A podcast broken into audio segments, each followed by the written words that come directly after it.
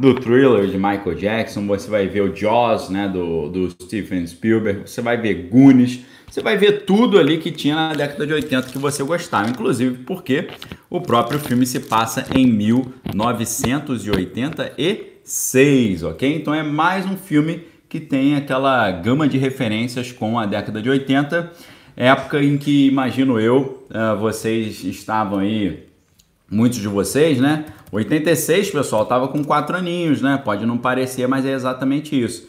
Eu estava ali com quatro aninhos, meio sem noção das coisas ainda, né? Tava só pensando ali em Gugu Dadá, Piriri Pororó, etc e tal, mas estava já começando a minha jornadinha ali no incrível mundo do cinema. Então esse filme aqui vai ser muito legal. A análise desse filme vai ser muito legal. Você vai pescar, você vai pescar um monte de coisa que provavelmente você não viu, porque eu vou falar sobre coisas que eu também não vi, eu só fui ver depois, pesquisando, analisando.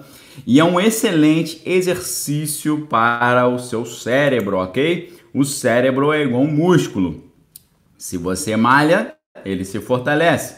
Se você não malha, ele fica xoxo, fica murcho, fica flácido, fica molenga, fica frágil, fica incapaz de analisar as, as coisas com, ah, com uma forma mais adequada, ok?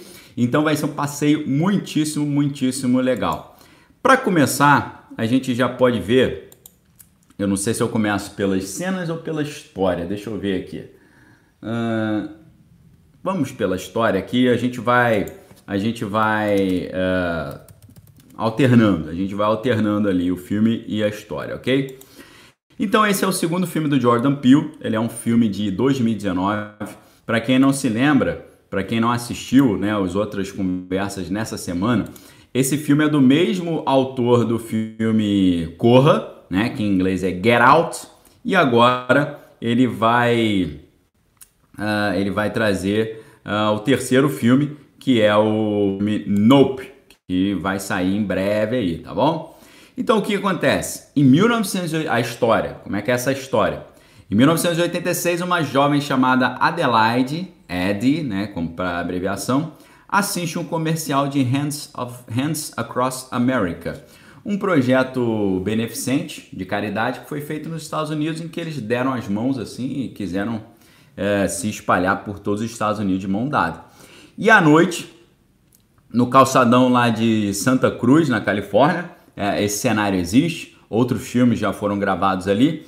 Ela tá lá num parque, né? Nessa praia tem um parque. E nesse parque ela se afasta dos seus pais e entra na, na casa dos espelhos, tá? É ali, naquele parque havia uma espécie também de trem fantasma, daqueles aqueles uh, aquele, aqueles, aquelas brincadeiras em parques assim, que são meio sinistras, né?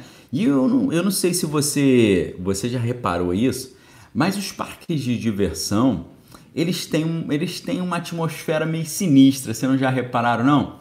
Tem um negócio meio estranho, assim, dependendo do parque, né? É claro que se você for falar em, em Disney, essas coisas, você sabe que, né? Eu não vou nem entrar no mérito, mas você entra no noticiário aí, obrigado aí, Profeta Geek. Você entra na, nas notícias, o Profeta Geek colocou aqui o título pra gente, Nós, Engenharia Social Pavloviana. Né? A Evelise falando Casa dos Horrores, exatamente. Então, assim, a, a Pri Sol tá concordando comigo, né? Parque de diversão, ele tem, ele tem uma atmosfera meio sinistra. Se você for pesquisar uh, com relação a Disney e você colocar a Disney é, subsolo problemas ali com crianças e tal, você vai ver que tem muito problema, ok? Vai, vai muito, tem muito problema aí na, nesses parques, né? Problemas eh, com a justiça, problemas, coisas, coisas erradas que fizeram com crianças e tal. Então esses parques eles têm um quê meio sinistro, né? Inclusive, aqui no, no Brasil nós tivemos algumas histórias estranhas. Eu não sei você, mas é, eu já tive algumas experiências pessoais também, tá? Esse assunto, hoje, hoje é, hoje é sexta-feira, né, pessoal? Então hoje eu acho que a gente vai brincar mais um pouco aqui com conteúdo, porque eu vou contar algumas histórias pessoais. A gente vai ter que entrar em assuntos mais contundentes aí, falar sobre falar sobre túneis subterrâneos na América, que é exatamente assim como começa o filme. Aí a maioria das pessoas olha o filme começando e fala: túneis subterrâneos na América, que legal, né? Tudo ficção. ficção? Puxa vida.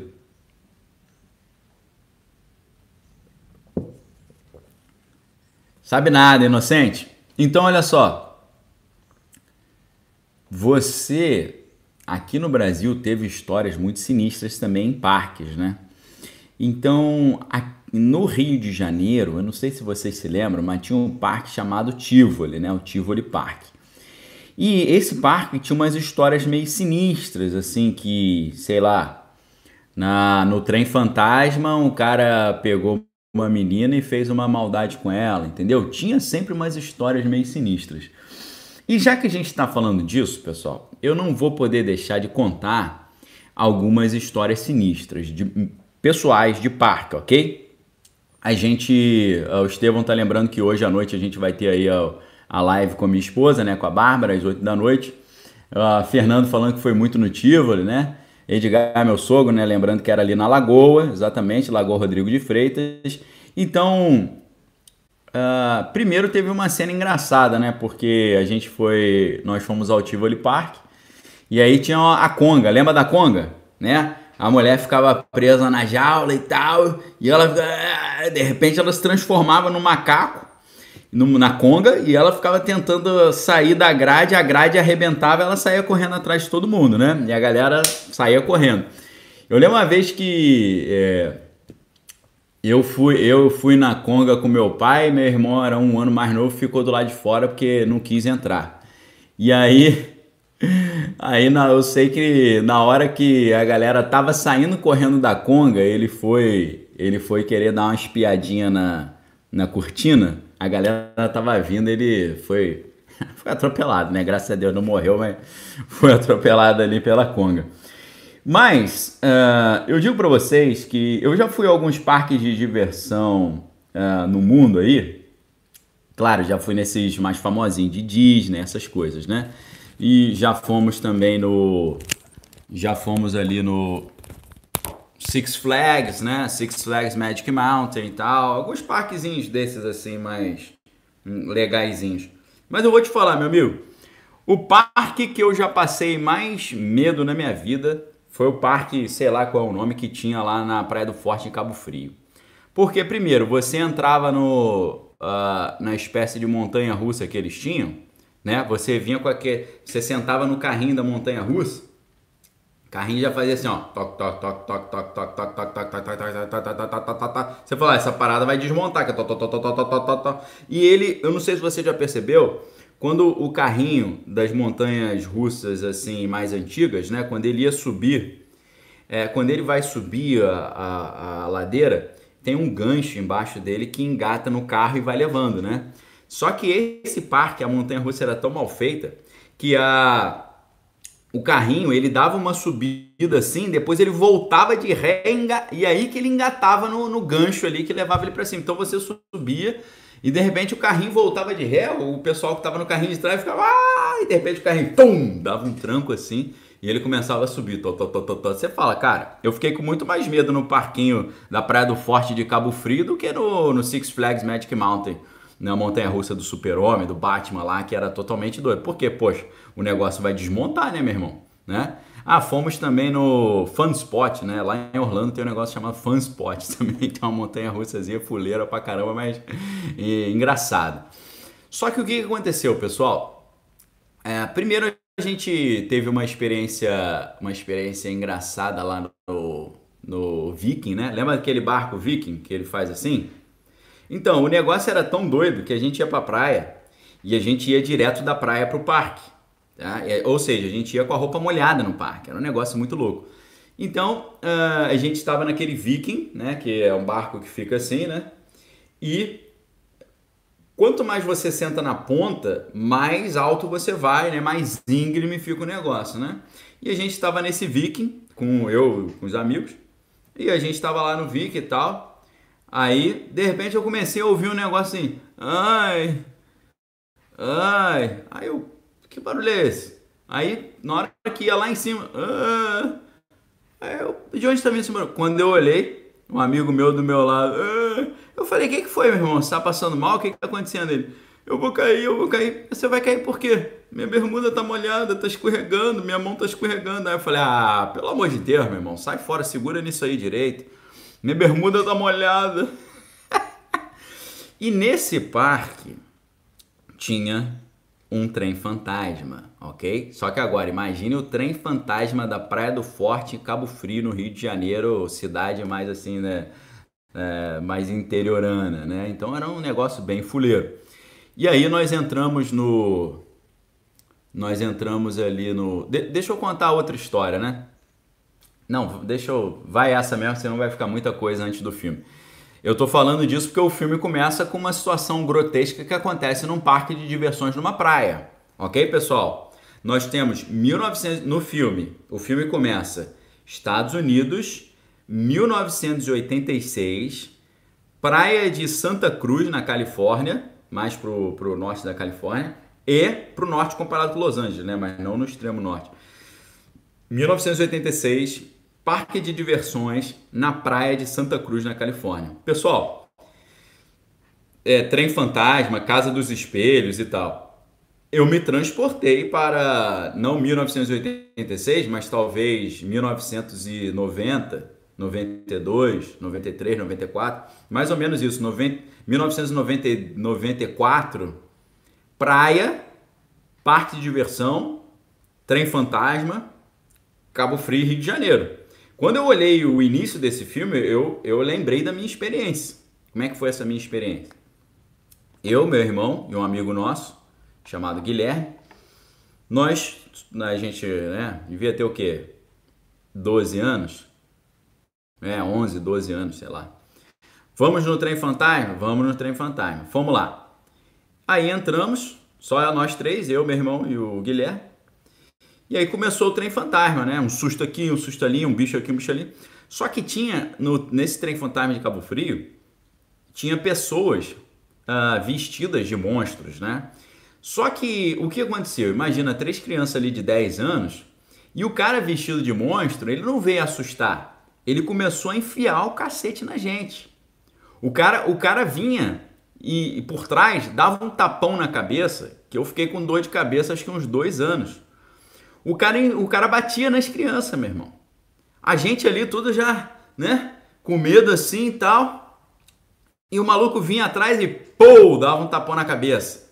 Aí você, pô, meu irmão, que isso, tá maluco, cara? Aí de repente distraía, vinha ele, pô, dava outro tapão, tapão na cabeça do outro. Ele batia na garotada. O maluco, o maluco era sádico, entendeu?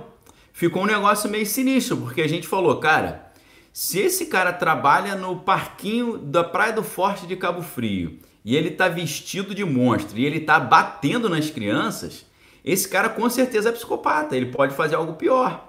Entendeu? Então o cara enfiou porrada na gente.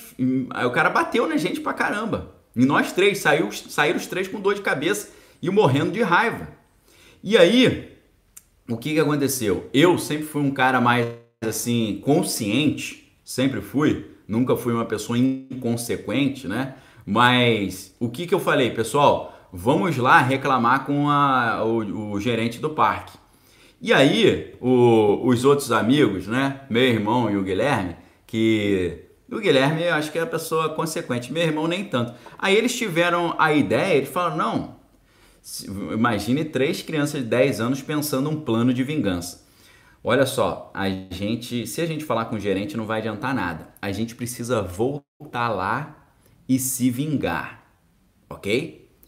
E aí eu falei: como é que a gente vai fazer isso? a gente vai procurar aqui no parque pedar de pau, pedra, e quando o cara vier a gente vai tacar pedra nele, vai dar paulada nele e tal. Aí eu falei, eu acho meio arriscada essa ideia, mas vamos lá. Então vamos lá. Gastamos uma meia hora, 40 minutos catando pedras e pedaços de pau. Botamos tudo no bolso das nossas bermudas, né? Que eu comecei a usar calça só com 20 anos de idade. Até então nunca tinha usado uma calça. Era sempre bermuda. Podia estar zero grau que eu tava de bermuda. E aí, eu, meu irmão Patrick e o, o, o Guilherme é, fomos para lá, cada um carregando em cada bolso umas 10 pedras e uns pedaços de pau. E aí nós sentamos lá, bonitinhos, né? Todo inocentinho assim. Oi, estamos doidos para levar tapa na cabeça de novo. Pode vir, né? Pode vir. Primeiro que eu achei que era só para tacar pedra no, no cara, né? A galera, é, o pessoal já começou a tacar pedra no, no próprio trem fantasma. Eles destruíram uma boa parte da estrutura do trem fantasma, né? Do, que era de fibra de vidro. Então eles tacaram pedra nos desenhos. Eu falei, ó, vai chegar a hora que vai vir o cara bater na gente, a gente vai estar tá sem pedra. Eu sei, meu irmão, que na hora que o cara veio com a mão assim, ó, vestido de monstro para bater na gente, meu irmão, mas voa tanta pedra no maluco, meu irmão. Parecia um negócio assim, salve-se quem puder, entendeu? Começou a voar pedra para tudo quanto é lado e o maluco ainda teve a cara de pau de gritar assim: Pera aí, pedra não vale, pedra não vale. Olha só, um adulto querer, batendo em criança de 10 anos, ainda achando ruim. Não, não, pedra não vale, pedra não vale. A gente não vale é um caramba, meu irmão. Pô, o cara vem por trás e bate, bate com toda a força na cabeça das pessoas, dá até um problema no, na cabeça. Eu sei que o maluco tomou muita pedrada, mas tomou muita pedrada e depois a gente, ó, saiu fora, nunca mais voltamos lá no parque, né? Então, é, quando eu começo a ver esse filme, eu me transporto para o parquinho da praia, não da praia de Santa Cruz, na Califórnia, mas da praia de Cabo Frio. Pessoal, eu tenho muitas histórias legais dessa. Devagarinho a gente vai, vai contando essas histórias aí para vocês, ok? É, e tem muita história, vocês não têm ideia, né? A galera, pessoal muito sapeca, né? Muitas peripécias e tal. A Isabel tá falando que o marido apanhou da, da, da conga lá, né? Da, da, da mulher monga, né? É, eles batiam nas crianças, né?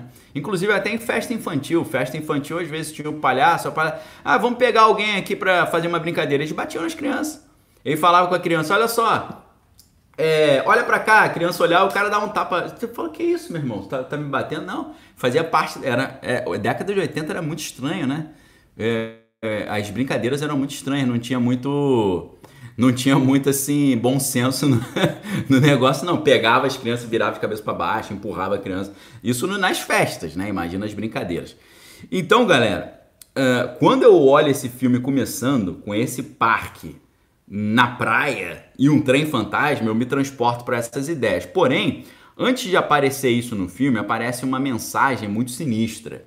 Aparece essa mensagem que eu coloquei aí para vocês, ó.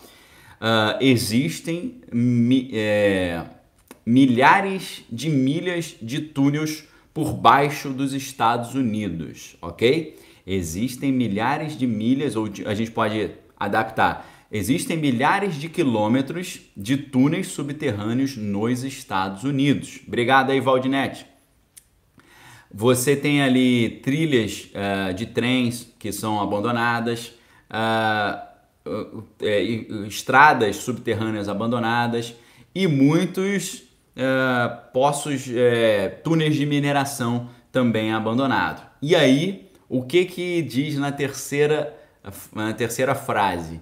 Muitos deles não são utilizados. Olha que interessante como o Jordan Peele começa falando, começa falando sobre o filme. Ele diz o seguinte: é, existem vários túneis subterrâneos nos Estados Unidos, isso é fato. Eu vou mostrar até mapas aqui para vocês e, e livros sobre isso. E muitos desses túneis não são utilizados. Se ele está falando que muitos não são, ele não está falando que todos não são, ok? Quadrado lógico de Aristóteles, lembra? Quadrado lógico? Quadrado lógico, na parte de cima você tem as afirmações universais, universal afirmativo, universal negativo. É, todos os homens são mortais, é o afirmativo, é universal afirmativo, todos os homens são mortais, todos são mortais. O afirmativo, o universal negativo, nenhum homem é mortal.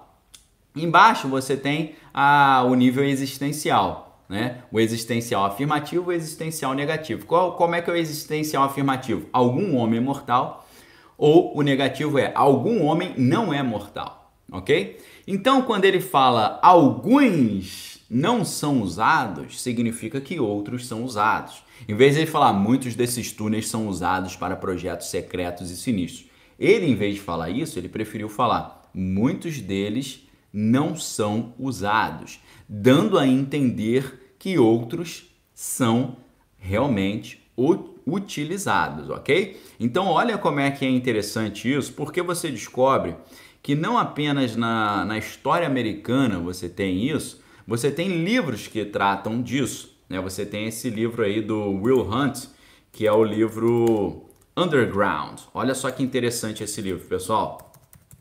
Tá? A gente nem entrou no, no, na história ainda, tá? E vocês vejam como é que o filme ele, ele já começa te dando uma uh, te dando ali uma uh, um insight muito interessante, ok? Então esse livro aí do Will Hunt, Underground Book, esse livro ele ele é muito muito curioso e misterioso porque o, o subtítulo do o livro é Underground, ou seja, abaixo da terra, uma história humana do mundo debaixo dos nossos pés, ok? Uma história humana do mundo debaixo dos nossos pés. Então, é um negócio muito interessante, né? Porque ah, o The Guardian, por exemplo, diz que é uma história, uma história obsessiva do nosso relacionamento com lugares subterrâneos, de cavernas sagradas, estações de metrô abandonadas, a bunkers nucleares e antigas cidades subterrâneas, uma exploração da história, ciência, arquitetura e mitologia dos mundos abaixo dos nossos pés, é, que foi esse livro foi considerado um dos livros melhores livros do ano pela NPR, né? A NPR é uma associação uh, de publicações né, americana, que é a National Public Radio. National Public Radio é uma rede de rádio né, pública americana e uma organização de comunicação social sem fins lucrativos financiada ali pela uma parceria público-privada. Então, esse uh, esse esse filme, ele vai tratar de um assunto, pessoal, que é um assunto muito sério. Porque é, existe uma existe uma série de túneis, né, que que funcionam nos Estados Unidos, não apenas túneis, mas bases subterrâneas, e essas bases subterrâneas, elas guardam ali projetos muito estranhos, ok? A questão subterrânea, ela já é sinistra logo de cara, uma vez que grande parte dos ritos e cultos mais assim sinistros, eles são feitos no subterrâneo. Inclusive, eu digo para vocês aqui que, que se você imaginar o ritual mais sinistro que existe no mundo hoje, ele é praticado no subterrâneo, ok? Ele não é praticado no nível normal. Por quê? É claro que tem aquela história de que o inferno está para baixo, mas tem a história também de que abaixo da terra existem certas entidades que ah, ah, habitam essa região ou que têm autorização única exclusivamente para habitar essa região. Você pode ver isso de forma muito interessante.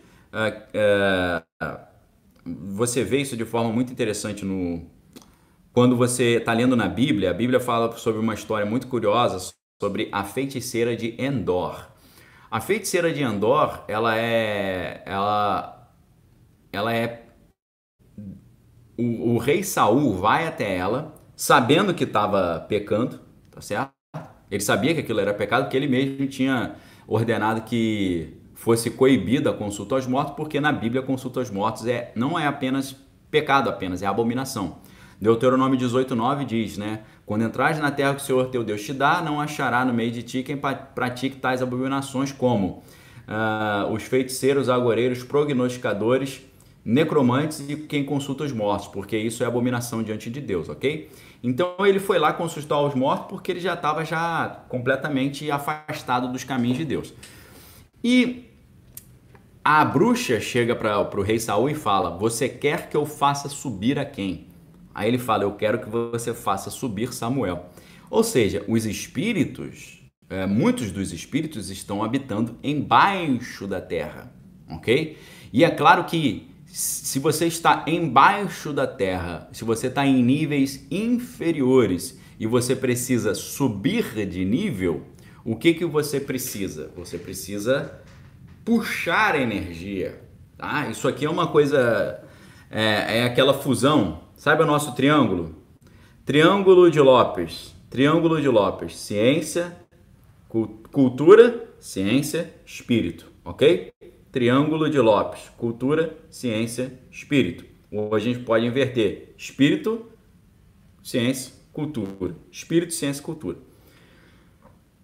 Quando você está estudando os átomos, você descobre que na eletrosfera, na eletrosfera, tem os elétrons que ficam rodando o núcleo, assim como os planetas rodam em torno do Sol. Né? A equação de a equação de Newton para a gravitação universal é quase a mesma equação para os elétrons na eletrosfera. É igual. É, é igual, só muda o nomezinho.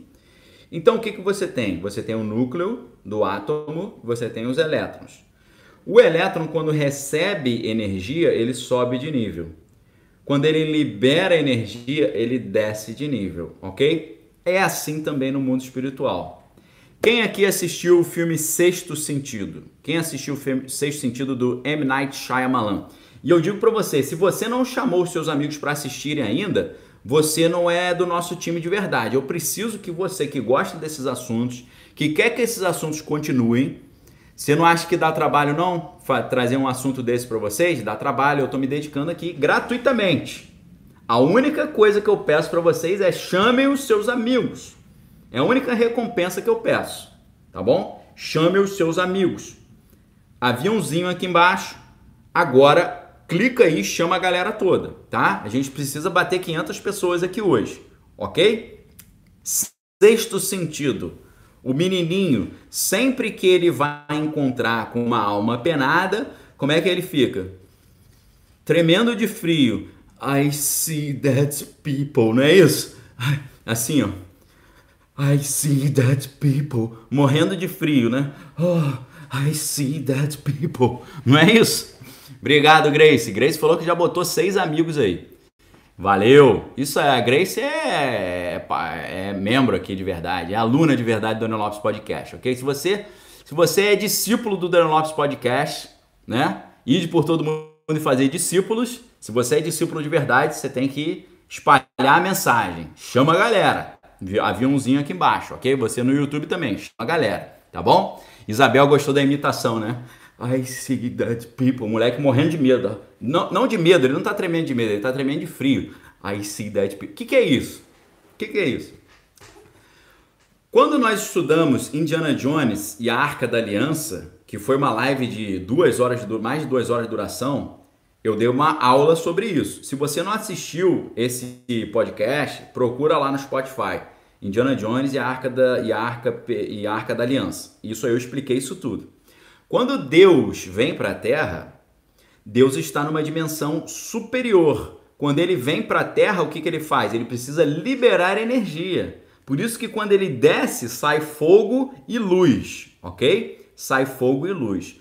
Quando um ser que está em níveis inferiores precisa vir para a nossa dimensão, ele precisa de energia. O que, que é energia no mundo espiritual? O medo, o desespero, a energia libidinosa, a parte sexual, e a energia do, da própria alma humana. A alma humana é a maior energia que existe. É por isso que esses, é, esses cultos aí da alta magia, eles, uh, eles às vezes querem usar a vida humana ou tirar uma vida humana para poder ter ganhar poder para trazer essas entidades para cima. Então, um, um ser espiritual que está lá em cima como Deus, para vir para cá, ele tem que liberar energia. Então ele libera energia trazendo calor e luz, tá? Fogo e luz. Um ser inferior que quer subir para a nossa dimensão, ele precisa puxar energia. Então quando Deus desce, esquenta. Quando o demônio sobe, esfria. Porque Deus está liberando energia, o demônio está puxando energia para poder subir, assim como um elétron, quando ganha energia, sobe. Beleza? Então, muitos desses cultos e rituais e projetos sinistros são feitos no subsolo. E é no subsolo também que você tem a, as pirâmides, né? O interior das pirâmides fica no subsolo. O, muito, infelizmente, muitas igrejas também estão no subsolo. Você tem os cultos gnósticos, ficam no subsolo, tá certo? A Laura perguntando como é que procura o podcast. Daniel Lopes Podcast, ok? Lopes com Z.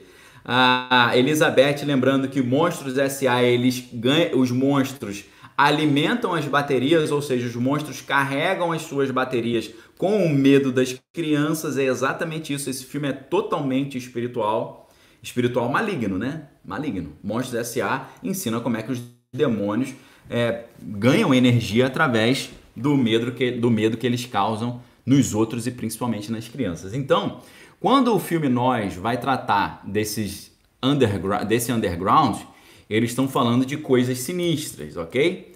Uh, e eles estão falando de um negócio chamado Dumb, tá? Não sei se você já ouviu falar, vou botar aqui para vocês, tá bom? Dumb é uma sigla, ok? Que muito provavelmente você nunca ouviu falar. Dumb significa mudo, né? Como a gente tem no filme Tommy do The Who, né? That Deaf, Dumb and Blind Kid sure plays a in pinball, né? O Pinball Wizard. Pinball Wizard é uma, é uma música que no filme do Tommy, do The Who, é, é cantada pelo Elton John, né? O Elton John faz o papel do Pinball Wizard, né? Que é o mago do pinball, né? E, e eles cantam, né? This Deaf, Dumb and Blind né? Que era o Tommy. O Tommy ficou cego, surdo e mudo. This Deaf, Dumb and Blind sure plays the man pinball, né? Esse, esse, esse garotinho é cego, surdo e mudo, mas joga pinball pra caramba, né? Então o Tommy, no, no filme do, do no filme Tommy do, do The Who, o, o, o Tommy ele vence o Pinball Wizard no, na, no pinball e vira uma estrela do pinball, né? E o Tommy é o, é o próprio Roger Daltrey, né, que é o vocalista do The Who, e o Pinball Wizard no filme é o Elton John, ok? Valeu, Juninho, obrigado pela força aí. Então, é... o filme já começa tratando de um assunto muito interessante, que é o assunto das dumb. O que, que é dumb? Dumb significa mudo, porque eles ficam mudo, ninguém fala nesse assunto. Mas dumb é uma sigla para Deep Underground Military Bases, ok?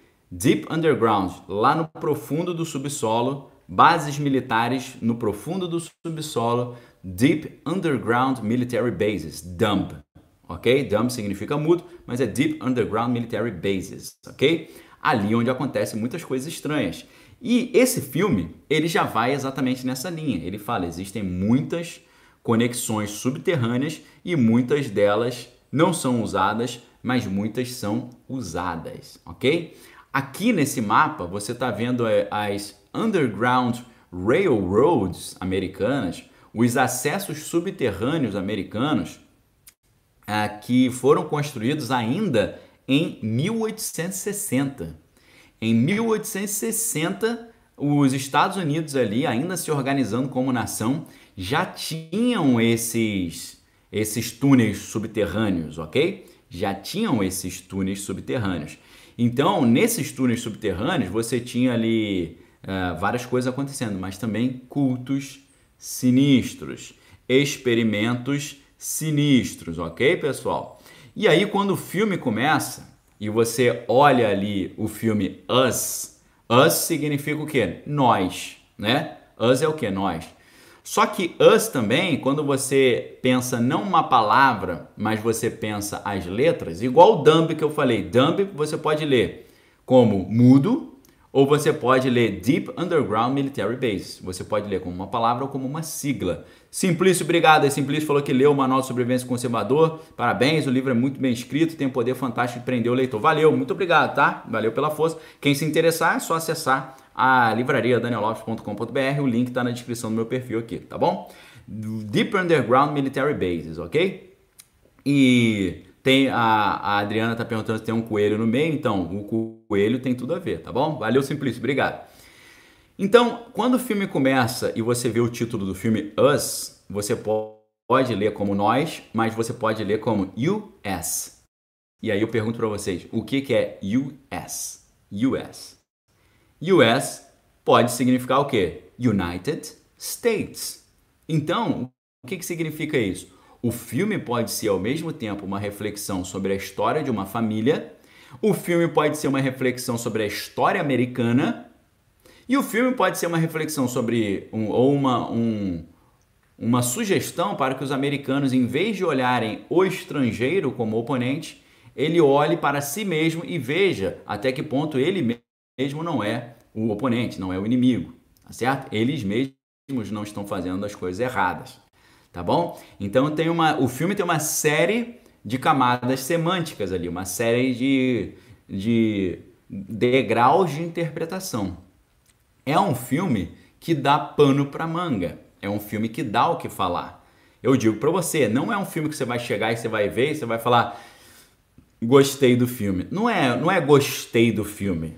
É, eu tive uma aula sobre o que é os Estados Unidos, sobre o que é a maldade humana e sobre o que acontece debaixo da terra nos projetos secretos que existem e principalmente nessas DUMBs, nessas Deep Underground Military Bases.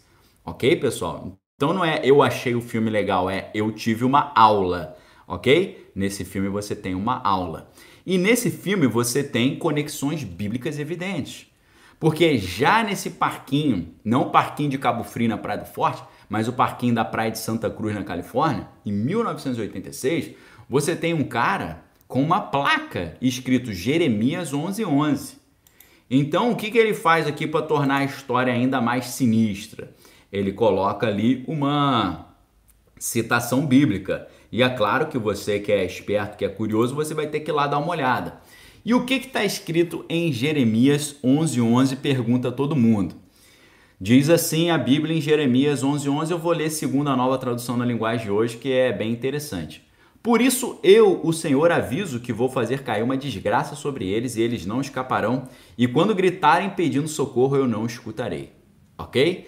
Essa passagem fala das maldades que estavam sendo feitas e da, e da consequência da maldade que estava sendo feita. Ok? e que uma hora venha o que os americanos chamam de the reckoning hour, né? A hora de, do, da prestação de contas, tá? The reckoning hour, ok? Então, o Álvaro fala que hoje está nublado e frio, e ele falou, adoro ver filme assim nesses dias. A gente está só começando, ok, meus amigos? Aguenta aí. Então, galera, uh, o filme tem referência bíblica, o filme é cheio de referências. Uh, vou pedir para minha esposa, a Bárbara, colocar o link da livraria aí no, no YouTube pra galera. Coloca o link da livraria, já que o Simplício aqui deu elogiou o livro, né? Então a gente dá uma moral. Agora olha só. Você tem no filme a, a menininha, a protagonista, você tem a menininha com a camisa do, do clipe do Michael Jackson, Thriller, né? Então você já vê uma das inspirações para o Jordan Peele nesse filme, Thriller o clipe do Michael Jackson, ok? A questão da ressurreição dos mortos, mortos vivos e tal. E não apenas isso. Você vê que a menininha tá com essa camisa do, do, do Thriller, né? João Paulo tá falando qual o nome do filme. Galera, o nome, o, o nome do filme e o título da live sempre fica no topo aqui e embaixo, tá? Você sempre tem no topo e lá embaixo no comentário fixado, tá bom? Então topo e embaixo, sempre. Você entrar aqui, o que, que você tá falando? Topo e base. Na, em cima e embaixo tem, tá? Minha, minha filha Sofia tá lembrando aí que o filme está disponível na Netflix e na Amazon Prime, tá bom? Obrigado aí, minha esposa colocou aí o uh, colocou o link aí no galera que está no YouTube, o link tá aí para você poder, se quiser adquirir o meu livro, Manual de Sobrevivência do Conservador no século 21 que o Simplício leu, falou que o, o livro te fisga, você vai ler, você não consegue parar de ler e termina rapidinho, ok? Graças a Deus eu tenho tido esse feedback da galera. É um livro que você lê de uma vez só porque é muito instigante. Obrigado, valeu pela força. Então, olha só.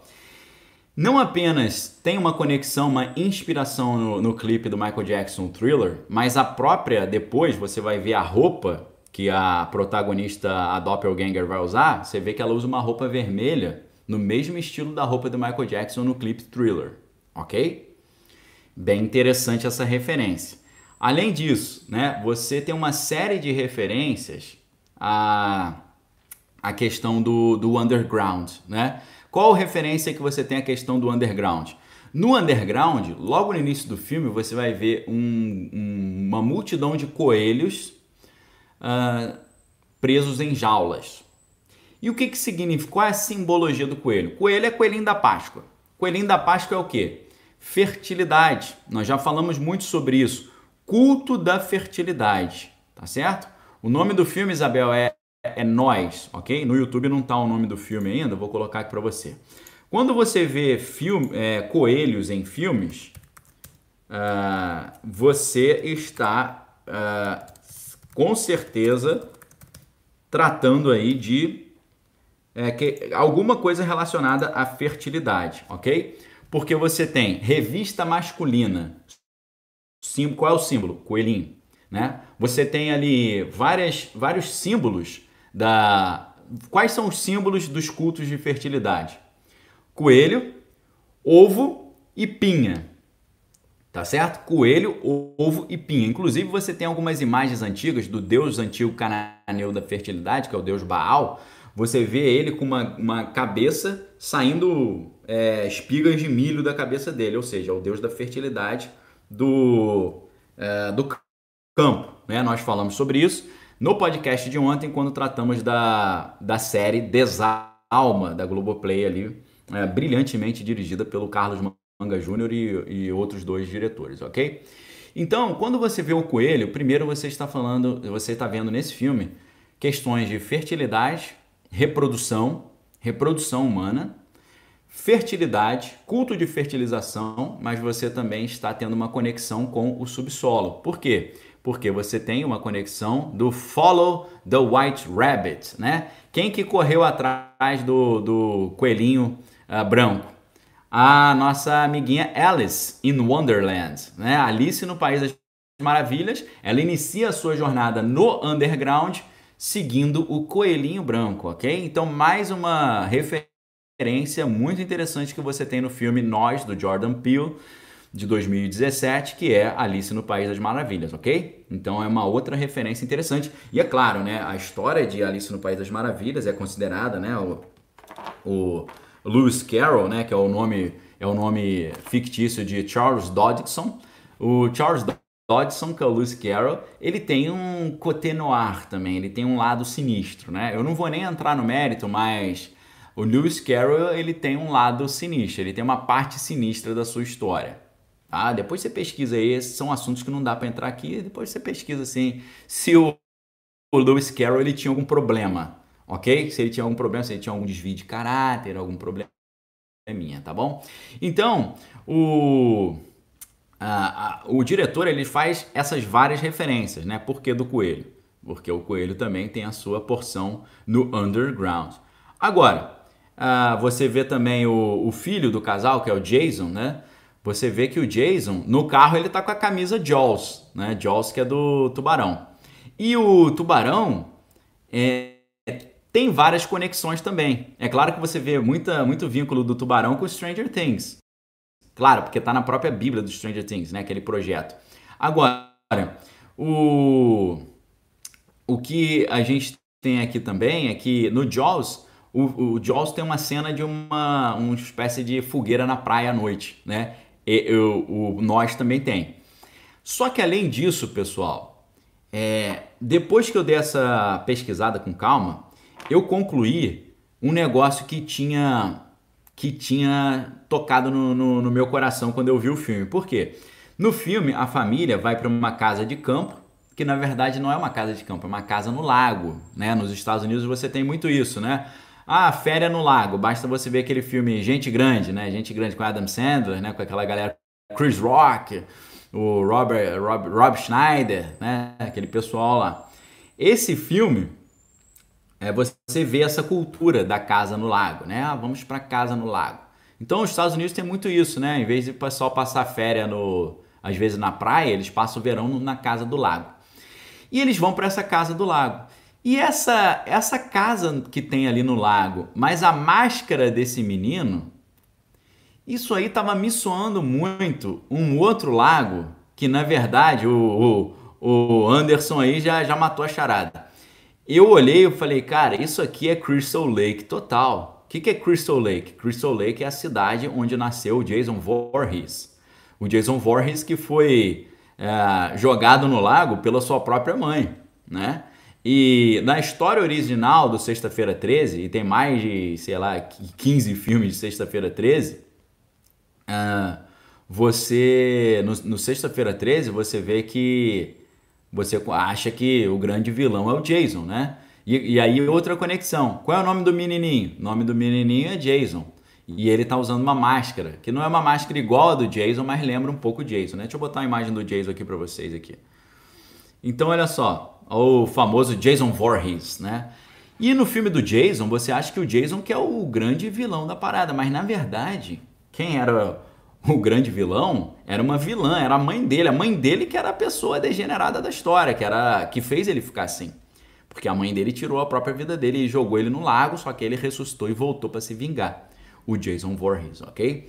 Então tem uma conexão muito forte também. Uh, esse filme, então, ele tem uma gama de conexões com vários, várias produções bem categóricas da década de 80. A gente já viu aqui o clipe do, do Michael Jackson, o filme Jaws, que é do Steven Spielberg, né, o Tubarão, e uh, o Sexta-feira 13, que é o Jason, né, o Jason Voorhees lá em Crystal Lake, né? Então, essa casa no lago deles lembra muito essa história aí do, uh, do Crystal Lake, né? E só mais, lembrando aqui mais uma vez a questão do coelhinho branco, né?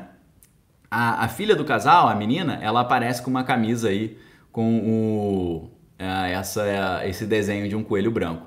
Não só isso, na hora que aparece uma televisão falando sobre aquela, aquele projeto, né, que é Hands Across America, isso aí que eu estou mostrando no Instagram para vocês é, uh, é, ele é, é uma cena que aparece no filme onde tem essa propaganda aí, né, do Hands Across America 1986. Por que, que o Jordan Peele colocou o filme 1986? Porque ele queria conectar com esse, esse, essa ação de caridade que realmente aconteceu, ok?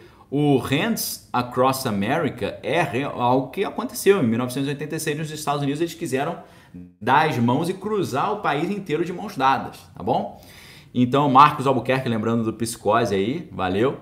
Então, galera, uh, eu não consegui pegar aqui para vocês, mas nessa hora que a, a, o filme Nós mostra essa televisão, ele mostra também, ele mostra também o, o, o várias, vários VHS, vídeo, fitas de videocassete, né?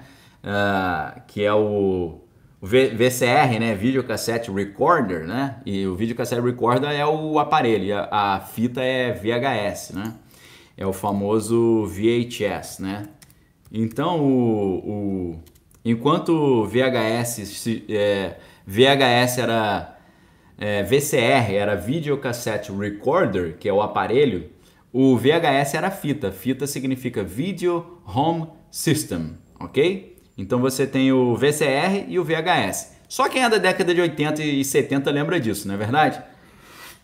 Inclusive, pessoal, eu me lembrei agora de uma, de uma experiência meio traumatizante, né? Que eu me lembro, eu tenho, eu tenho uma memória boa, pessoal, acho que vocês já perceberam, né? Eu tenho uma memória razoável. E principalmente memórias antigas, mas eu já percebi que grande parte das minhas memórias antigas são memórias falsas, são coisas que me contaram e eu criei uma imagem disso, tá? Se você for pensar, você vai ver que você tem várias memórias falsas, que foram coisas que te falaram e você construiu uma imagem em cima daquilo, como se você fosse um grande diretor de cinema, né?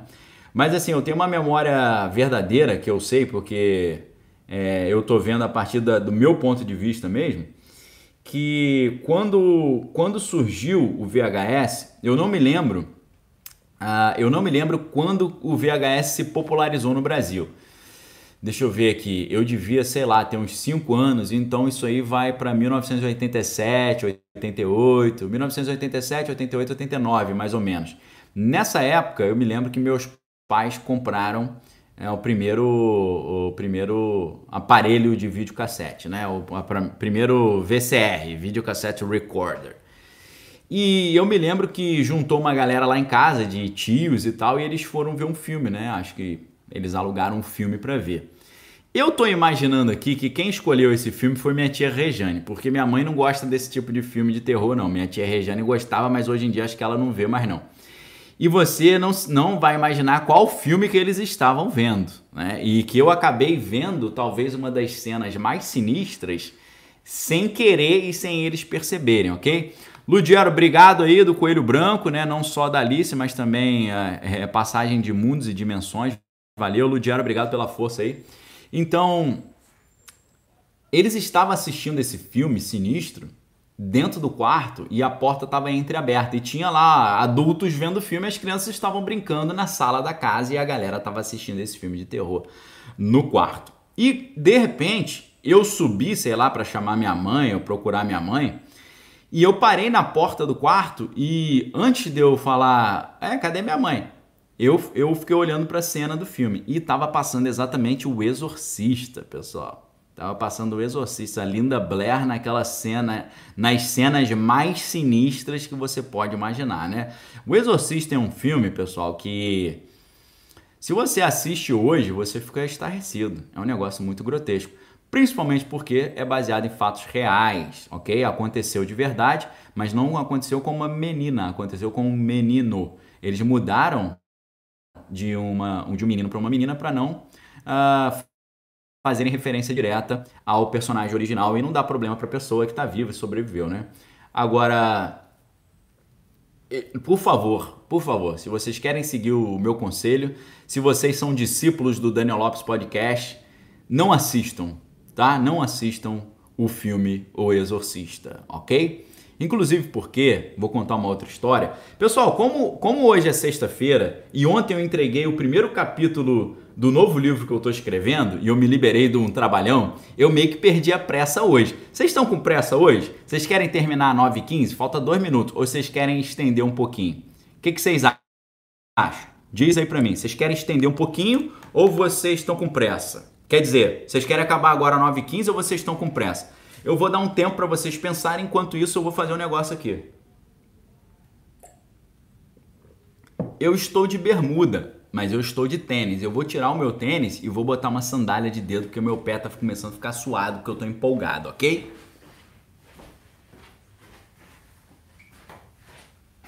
Peguei aqui minha sandália havaiana e vou botá-la no meu pé para o meu pé ficar mais fresquinho, tá bom? Enquanto isso eu quero saber de vocês aí, tá com pressa ou quer continuar? A galera tá falando bora aí, vamos continuar. Enquanto eu tô trocando aqui, ó. Tô tirando minha meiazinha aqui, ó. Tirando a meia. Ainda bem que chulé não passa no não passa pelo celular, né? Então você se deu bem. Agora eu tô de meia, agora eu tô tranquilo. Até tirei minha meia. Só não botei o pé para cima aqui porque não dá para botar. Até dá, né, pessoal, mas ia ficar meio estranho, né? Eu com o pé para cima aqui com vocês, né? E não ia ficar muito legal, né? E também a mesa é dura, né? Dói o calcanhar. Mas vamos lá. Então, olha só, pessoal. Perdi a pressa, tá? Vou, vai virar a sessão do descarrego aqui agora. Pega o sal grosso, a arruda aí, a Bíblia, o, o óleo ungido, a água benta e vambora. É, já que a gente falou sobre exorcista, eu vou contar uma história para vocês. Eu estava na minha faculdade de jornalismo, lá na URCA, na Escola de Comunicação da Universidade Federal do Rio de Janeiro, ali perto do Rio Sul, e perto do Pão de Açúcar e tal. Uh, e a gente tinha um professor que era um professor assim, um dos mais é, badalados da parada. E ele nos, ele nos estava dando aula sobre técnicas de reportagem, ok? Ludiero, valeu Ludiero, obrigado pela força, hein? Técnicas de reportagem, tá bom? A Grace está perguntando qual é a minha altura. Pessoal, eu não, eu não sou nem baixo nem alto, eu sou médio, 1,76m.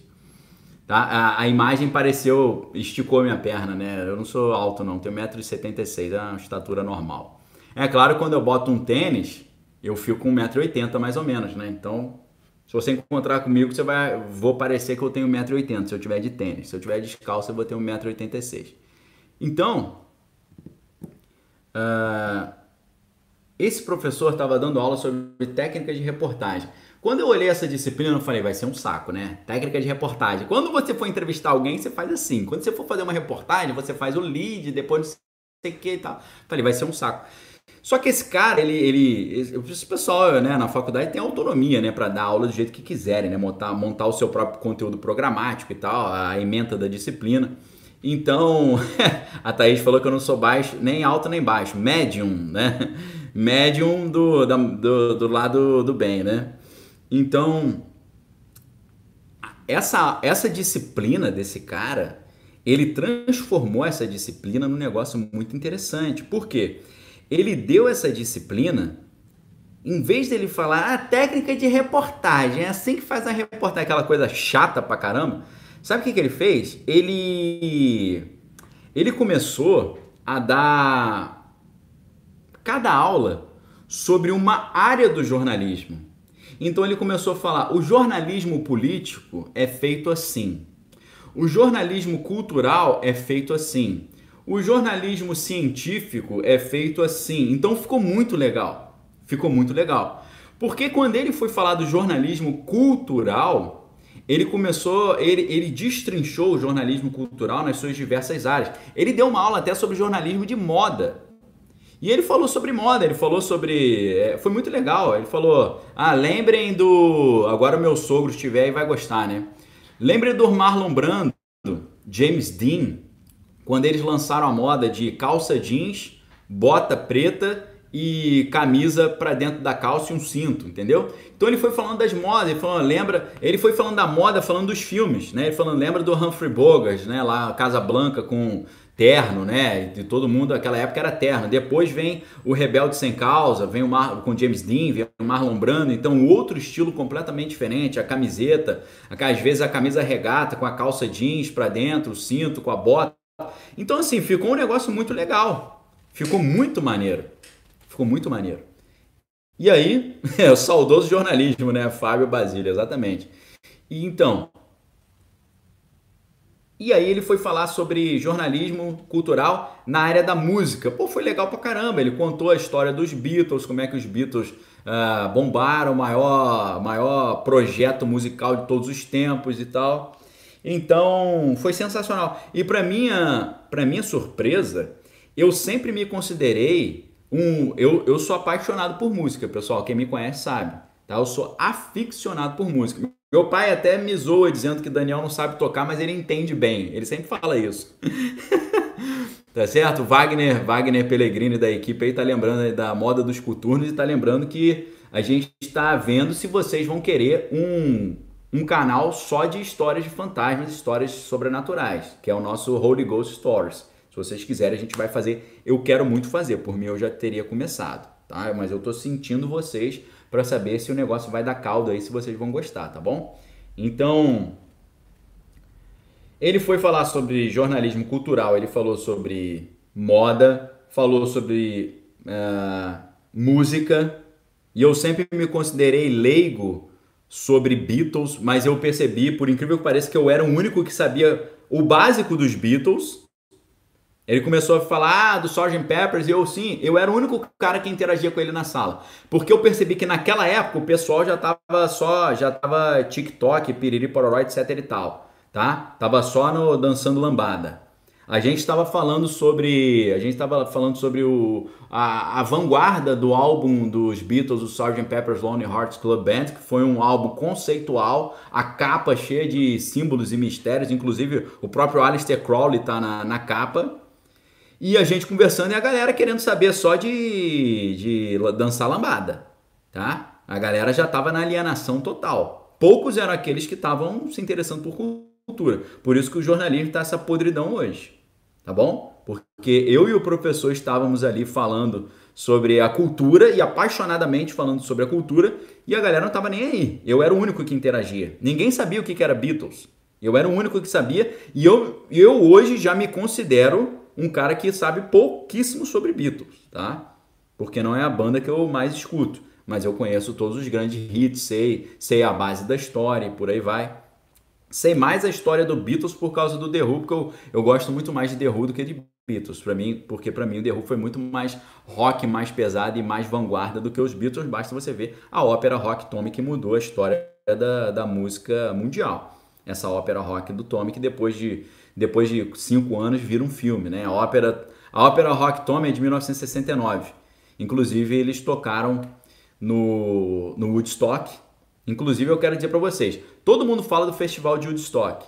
E aí eu pergunto para você, qual foi a, a, a maior uh, celebridade do festival de Woodstock? Qual foi a maior banda que tocou no Woodstock?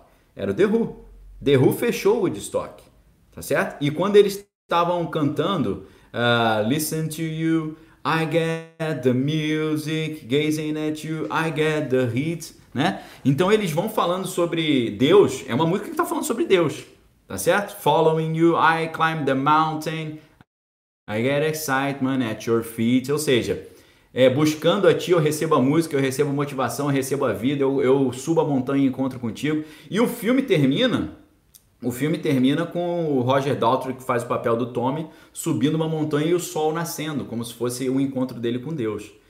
E no final da, do, de, deles tocando a ópera rock Tommy, o sol estava nascendo no Woodstock. Então foi, foi um negócio assim, certinho, um negócio meio espiritual. A galera ficou toda assim, caraca, né?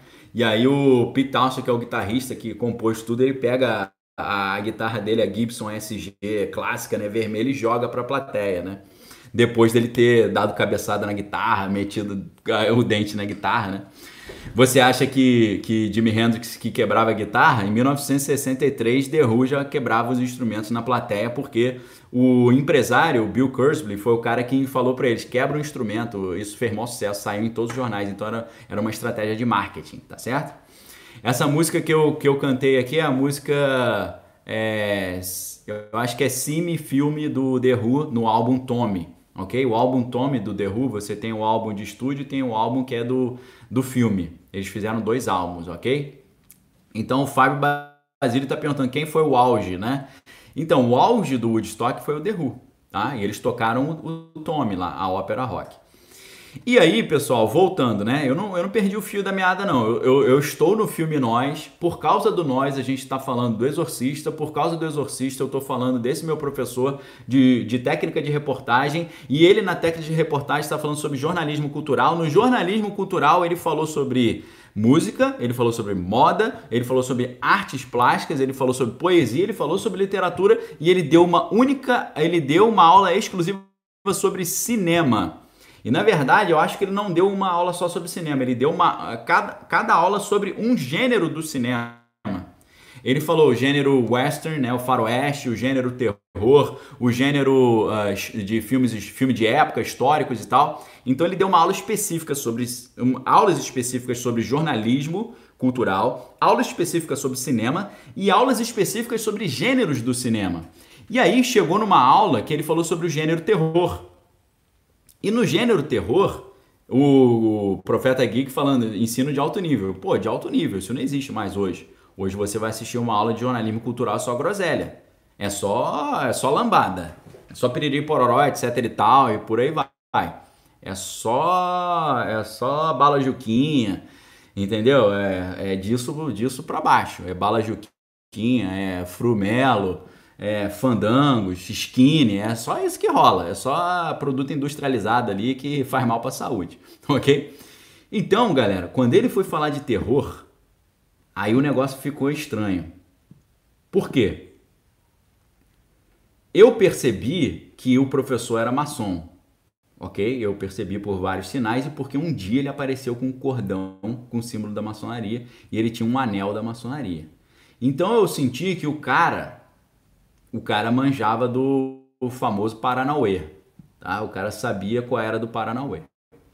E quando ele começou a falar de exorcista, eu falei: é, é, eu vou extrair umas informações desse cara. Vou extrair um Intel aqui. Intel é informações de inteligência, né? informações secretas.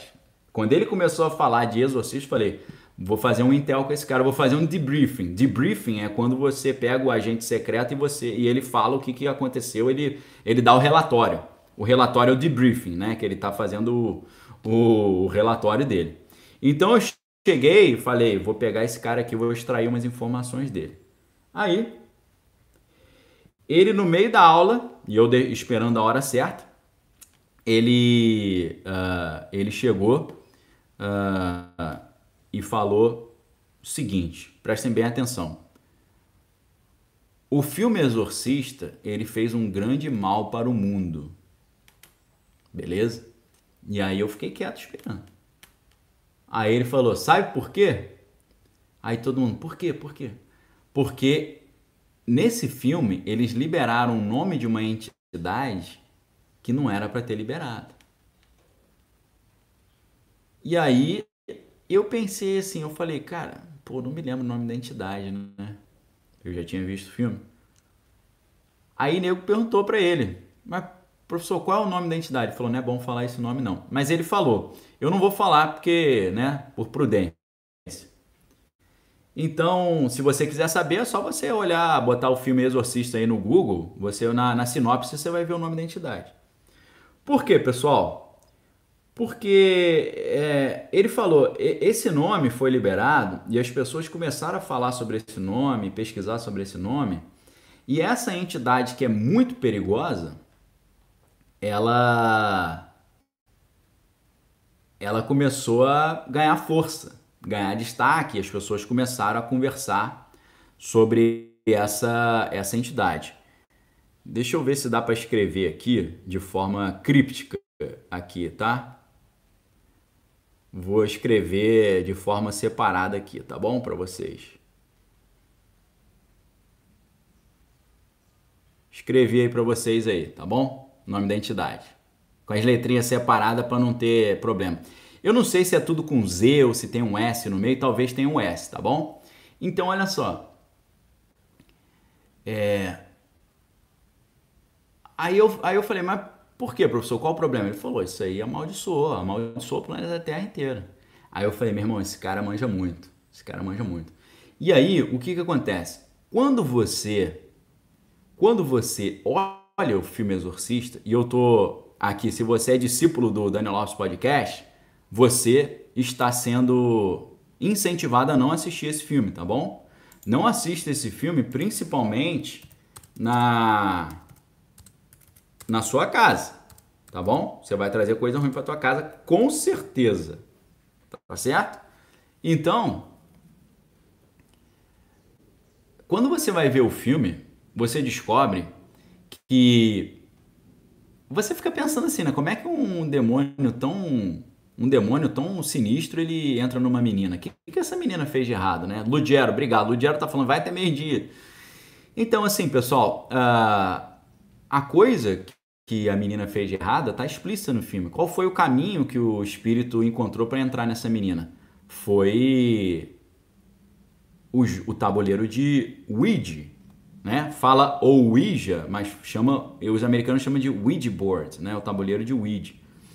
Rosane Oliveira, as histórias assombradas sobre a sua ótica vão ser bom demais. Valeu, Rosane, obrigado, tá?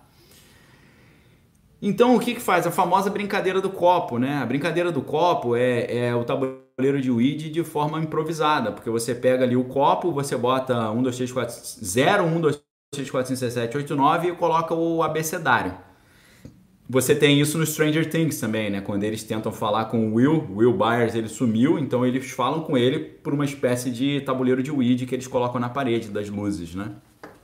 Então, a galera tá falando que o tabuleiro de Ouija, né? O Rafael tá falando, tabuleiro de Ouija é perigosíssimo. Então, o tabuleiro de Ouija é perigosíssimo. Inclusive, é, um amigo meu tinha um tabuleiro de Ouija. Esse amigo até acabou falecendo de uma forma muito triste, que eu nem vou entrar no mérito. Mas o tabuleiro de Ouija que esse meu amigo tinha, quando você virava ele de cabeça para baixo, você vinha os desenhos dos demônios escondidos atrás do desenho do tabuleiro. Um negócio grotesco. Tá? E nos Estados Unidos é muito comum, todo mundo, ah, tabuleiro de Ouija. Tem até um filme chamado Ouija, né, que é com base nessa história.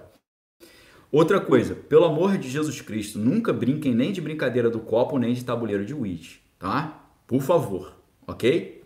Então, a menina foi brincar disso com as amiguinhas. E no meio da brincadeira, no filme, você vê aparece essa entidade.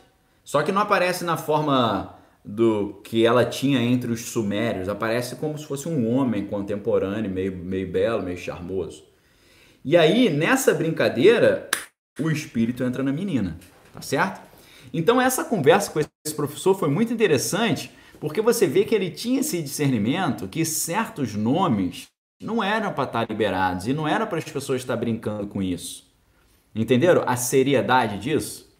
Você pode ver até a filha do Anton LaVey. Anton LaVey foi o cara que criou a igreja de Satanás nos Estados Unidos. E a filha dele, a, a Zina LaVey, ela falava, ó, hoje a, a pessoa não precisa fazer um altar dentro da sua casa e fazer um culto diabólico em casa para o demônio entrar lá.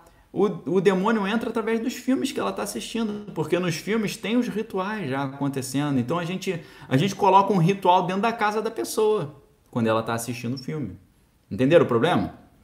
Agora, no caso do filme Nós, é um pouco mais light, porque o filme Nós não tem nenhum ritual. Não tem a estrutura do ritual, as falas do ritual. Não tem isso. Como é uh, o filme muito sinistro, que é o. o filme. Rapaz, agora. agora eu lembrei, galera. Quem assistiu esse filme? Esse também não é para assistir, não, tá? E eu tive uma identificação muito grande com esse filme. Uma Noite Alucinante. Caraca, quem assistiu esse filme, galera? De 1981, um ano antes de eu nascer. Uma Noite Alucinante. Puxa vida. Tinha que ser, né, do Sam Raimi, né? O Sam Raimi acho que é refilmagem, né? Porque o filme antigão é o The Evil Dead, né? Uma Noite Alucinante. Cara, esse filme é muito sinistro. E o que, acontece com esse filme? Cinco jovens, olha a ideia, cinco jovens vão passear em um fim de semana numa cabana isolada nos bosques do Tennessee. Os jovens têm estranhas experiências porque eles encontraram o Necronomicon, que é o livro dos mortos, ok? Necronomicon está dentro daquele universo do H.P. Lovecraft, ok? Então Lovecraft é, é, é curioso porque Lovecraft é um autor, H.P. Lovecraft é um autor de ficção científica de terror, mas os livros dele geraram uma linha da alta magia. Para vocês terem ideia do, da loucura do negócio. Ok? Então, como é que é esse filme para você entender o problema que o professor estava falando sobre o exorcista? Cinco estudantes da Universidade Estadual de Michigan é, vão ali passar férias numa cabana isolada na zona rural do Tennessee. Aproximando-se da cabana, o grupo percebe que o balanço da varanda está se mexendo sozinho. É, é sinistro. Mas de repente ali, né, o que acontece? Eles vão entrando na casa e tal, e eles ouvem uma voz, uma voz falando: "Vem, venha, venha se juntar a nós", não sei quê. E por que que é sinistro, né? É, o alçapão do porão da casa se abre durante o, o jantar, né? E eles ficam ali no, no andar de cima enquanto eles estão querendo ver o que, que tem no porão. E no porão eles encontram o Naturon Demonto, que é uma versão suméria. Eu, eu lembrei desse filme porque eu lembrei dos sumérios. Uma versão suméria do livro dos mortos do Egito, que é o Necronomicon. E junto com isso, eles encontram o quê? Um gravador de um arqueólogo. E eles pegam esse gravador, levam para o andar de cima e eles ligam a fita. Quando eles ligam a fita, é claro que se eles pegarem o Necronômico original, eles não vão ler, porque está escrito em egípcio ou em sumério. Então, o livro, é claro que o livro já traz uma influência maligna. E a Bíblia fala: não traga para dentro da sua casa nada que seja amaldiçoado ou esteja debaixo de maldição, tá no livro de Deuteronômio. Então, já não é legal ter um livro desse em casa. A gente sabe de várias histórias dessa forma, né? É, o próprio. Pô, esqueci o nome do baixista do Black Sabbath. É, quem lembra aí? Só me lembrei do Tony, Tony Iommi. Peraí. Uh, baixista. O Geezer Butler. Pô, o Geezer Butler. Quando você olha Black Sabbath, você vai ver, claro, que é uma banda ali que tá. que tem uma atmosfera meio satânica, meio diabólica, né? Então, o, o, Black Sabbath é formado pelo guitarrista Tony Iommi, que tem uma história interessantíssima, porque ele, ele é um guitarrista que não tem do, a ponta dos dedos do meio.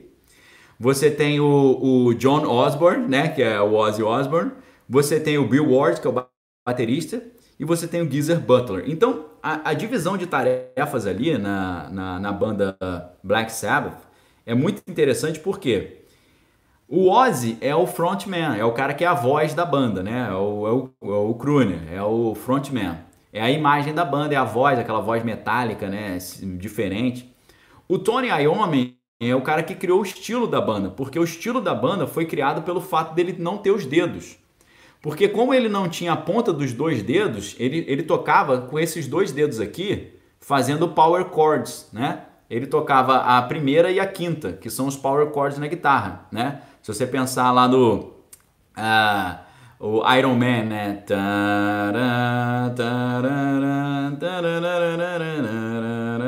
É, é, tudo por causa do dedo dele. O, o, o fato dele ter perdido a ponta dos dedos fez ele criar um estilo de música novo certo? Então é, é muito interessante em termos de estilo a história da música. Agora, quem escrevia as letras sinistras das músicas era o baixista o Geezer Butler.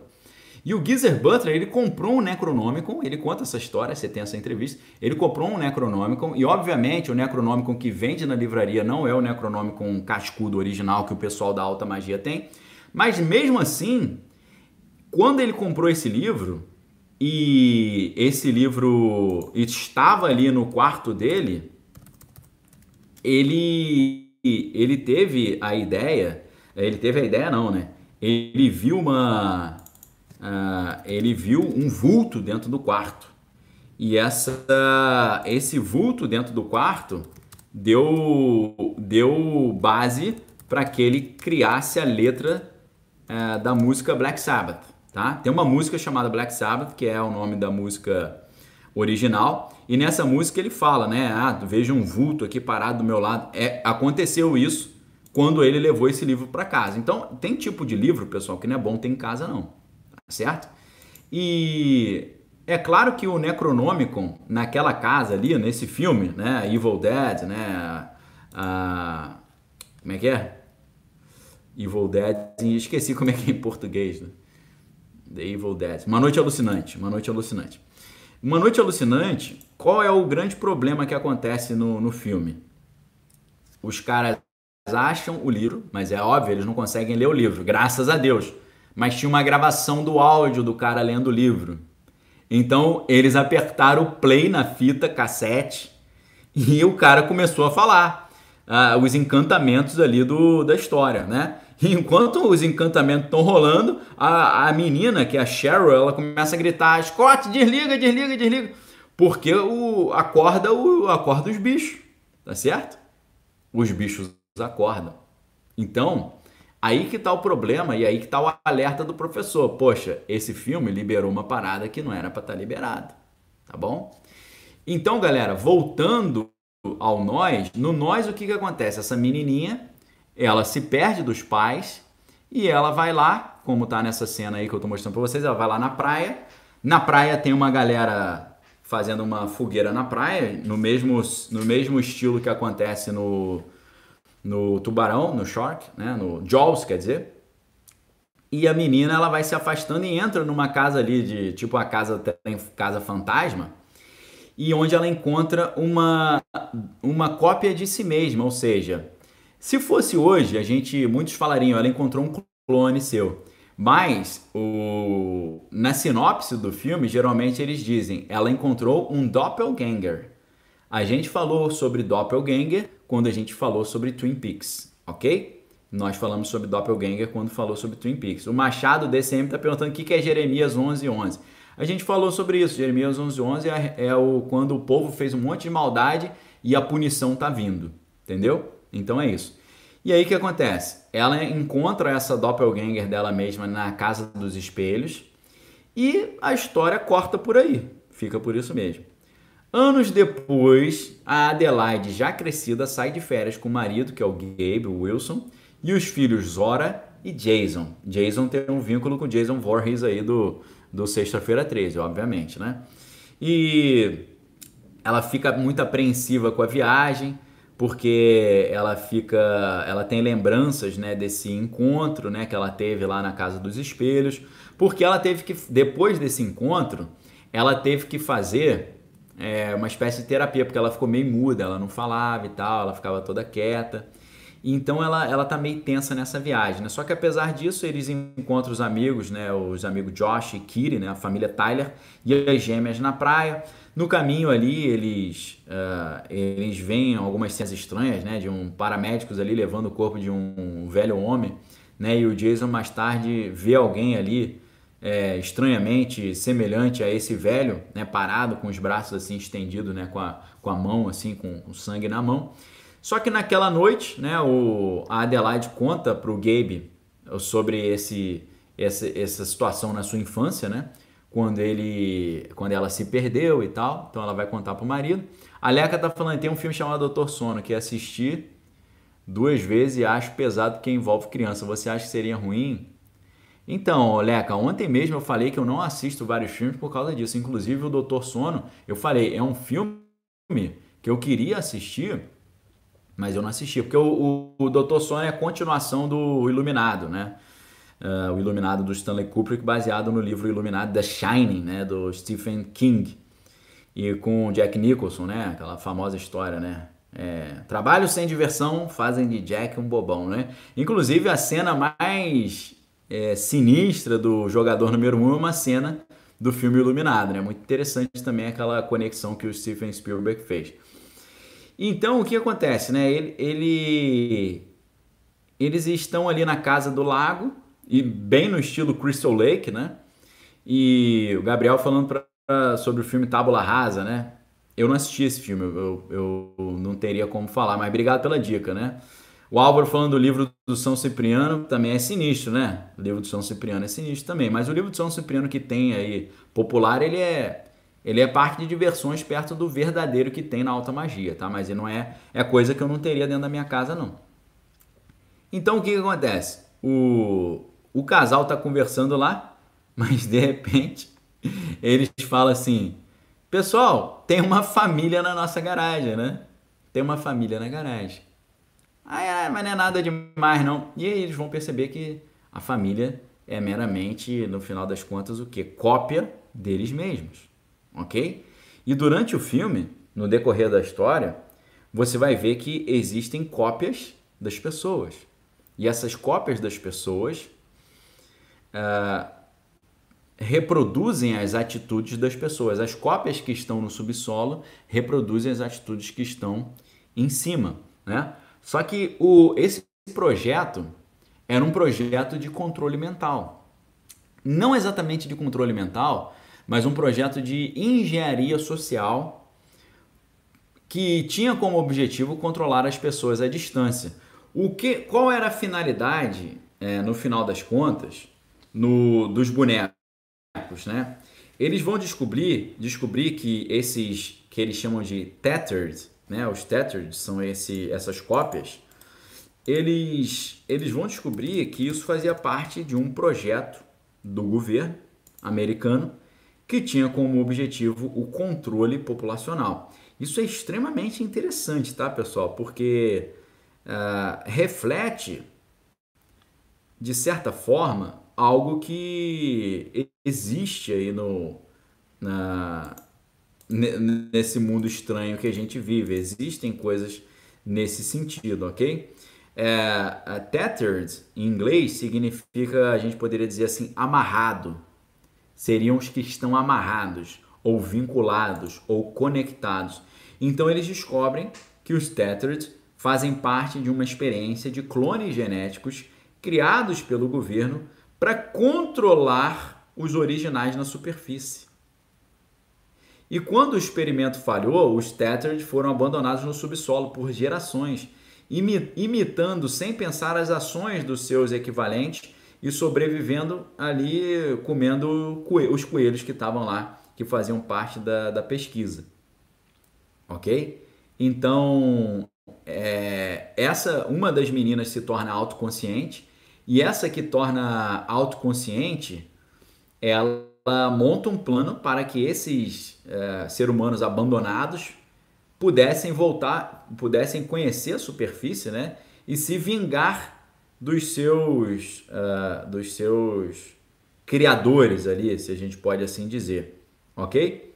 Então, como é que é a história?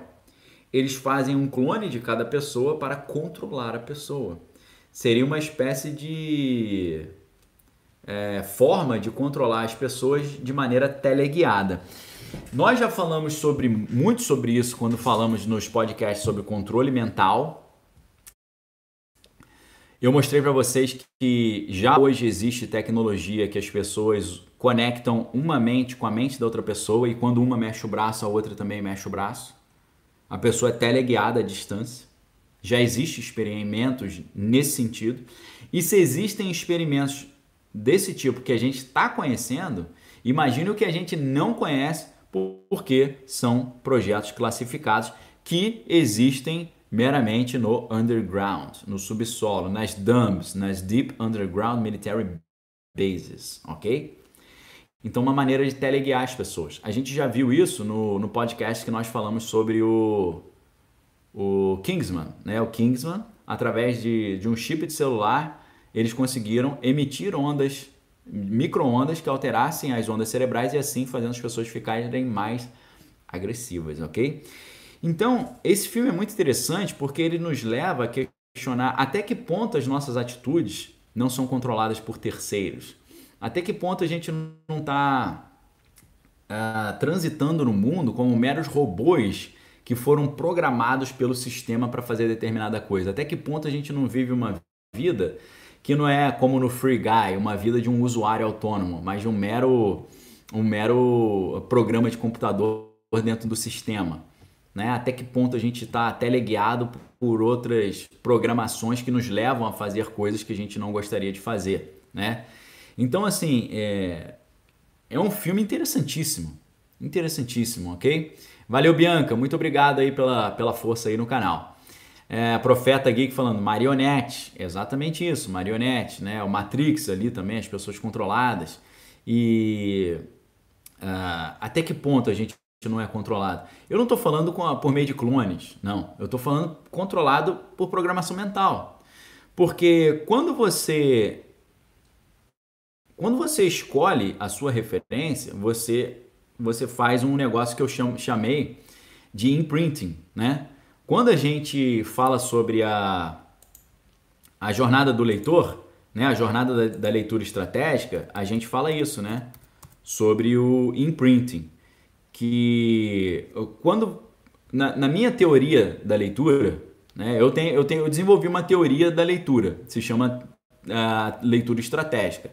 Essa leitura estratégica envolve, na primeira etapa, você entender o que é a jornada do leitor. Né? A jornada do leitor é como uma pessoa. A jornada do leitor ela foi inspirada na jornada do herói. A jornada do herói é como uma pessoa comum se transforma num herói.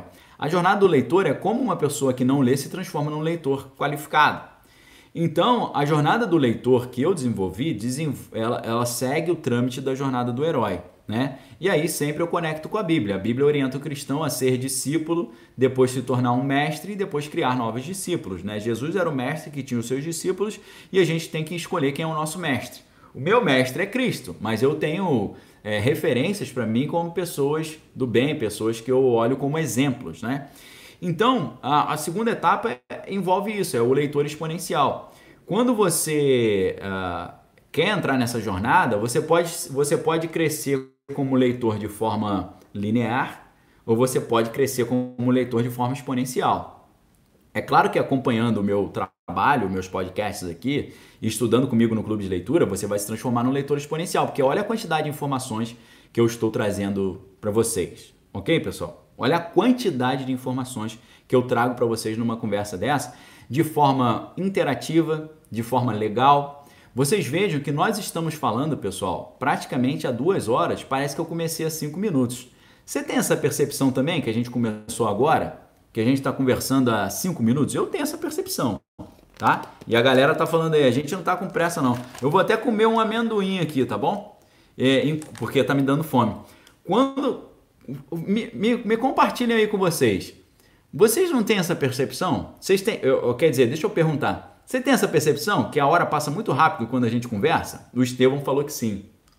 O Profeta Geek também falou que sim.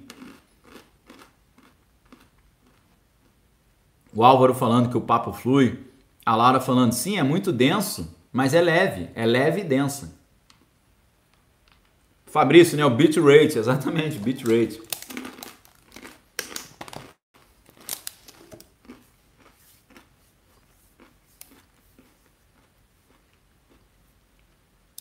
Sabe o que, que significa isso, pessoal? Isso significa que você recebeu uma quantidade inacreditável de informação e foi prazeroso. Tá certo? Isso, isso é um dom de Deus. É algo que Deus me deu. Tá certo? E se eu enterrar esse dom, eu estou enterrando o talento. E a Bíblia diz que quem enterra o talento é lançado às trevas exteriores onde a planta e de dente. Eu não quero que aconteça isso comigo. Então, esse dom que eu tenho, que Deus me deu, eu sei que não é capacidade minha, é de Deus. Se eu não usar bem, ele tira isso. Ok? Por isso que eu estou uh, uh, explicando para vocês. Isso é um dom, é uma questão divina. Eu ensinar vocês de forma profunda e agradável ao mesmo tempo. Isso aí É um dom, uma capacidade divina. E essa capacidade, ela serve para quê? Para que você se transforme numa pessoa que conhece as coisas e quanto mais coisas você conhecer, mais a sua mente vai ficar protegida. Mais você vai ter o capacete da salvação. Porque a gente tem aqui o, famoso tripé. Qual tripé? Espírito, cultura, ciência. Ok? Verônica tá falando, suas aulas são ótimas, estou no clube de leitura, sou analfabeta, nunca gostei de ler e hoje leio por sua causa, né? E de um amigo que me orienta por, e por sua causa. Valeu, glória a Deus. Então, quando você. A melhor maneira de você se tornar um, um leitor exponencial que cresce em progressão geométrica é você fazer um imprinting com um mentor. O que, que é você fazer um imprinting com um mentor? O que, que é um imprinting? Um imprinting é quando o bebê nasce e o médico pega o bebê e mostra a mãe para o bebê, que o bebê se conecta com a mãe. Ele faz o imprinting com a mãe. Um, você vê isso naquela série do Crepúsculo, né? No Crepúsculo, o cara que é o lobo, que é o lobisomem, ele faz o imprint com a menina, então ele decide que ele vai proteger a menina. Os animais fazem isso também. O animal doméstico ele faz o imprinting com o dono, né? Ele se vincula ao dono. Então, quando você faz um imprinting aqui comigo, você fala, pô, Daniel é minha referência, você está se colocando embaixo das minhas orientações. Né? Você está levando em consideração o que eu falo. Então você está numa espécie de programação mental, só que é uma programação mental saudável. Só que eu pergunto para você agora: se você está debaixo da, da, da, programação mental do Daniel Lopes Podcast, o que, que você está absorvendo? Informações para sua vida, conteúdo para você proteger a sua mente, autonomia de pensamento, hermenêutica da vida. Você vai, você vai reproduzir o que eu faço. O que, que é? Ver um filme e ver Deus ali. Ler um livro e ver o que, que você pode aprender para o bem. Entendeu? Você vai reproduzir isso. Agora, imagine o que acontece com uma pessoa que, em vez de fazer um imprinting com um professor de, de leitura como eu, faz um imprinting com uma pessoa totalmente de, com a vida totalmente detonada, como essas celebridades que a gente vê hoje. Imagine essas celebridades que tem aí uh, no mundo hoje, que não só passa coisa ruim. Só coisa de goró, só coisa de substâncias ilícitas, só coisa de comportamentos totalmente de regra, desregrados. Isso é uma programação mental completamente, vou usar um termo aqui mais quase um estrangeirismo, completamente deletéria.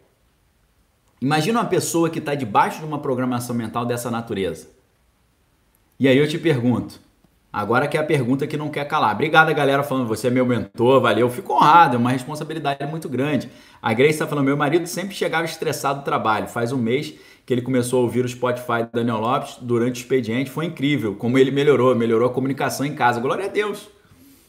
Agora, pessoal, vamos supor aqui, quem acompanha o meu podcast, o nosso trabalho, está debaixo de uma programação mental. Por quê? Você vai seguir os conselhos que eu estou dando. Agora imagina a galera que está debaixo de uma programação mental ou de uma mentoria dessas celebridades aí que só querem rebolar e falar de goró e de, e de substâncias ilícitas. E aí eu te pergunto, as pessoas que estão debaixo desse imprinting a Prisol está dando o exemplo da Lady Gaga, né? A gente poderia dar exemplos nacionais, mas eu não vou dar. Tá bom, vamos, vamos supor. A galera que é fã da Lady Gaga. Que tipo de programação mental eles estão recebendo?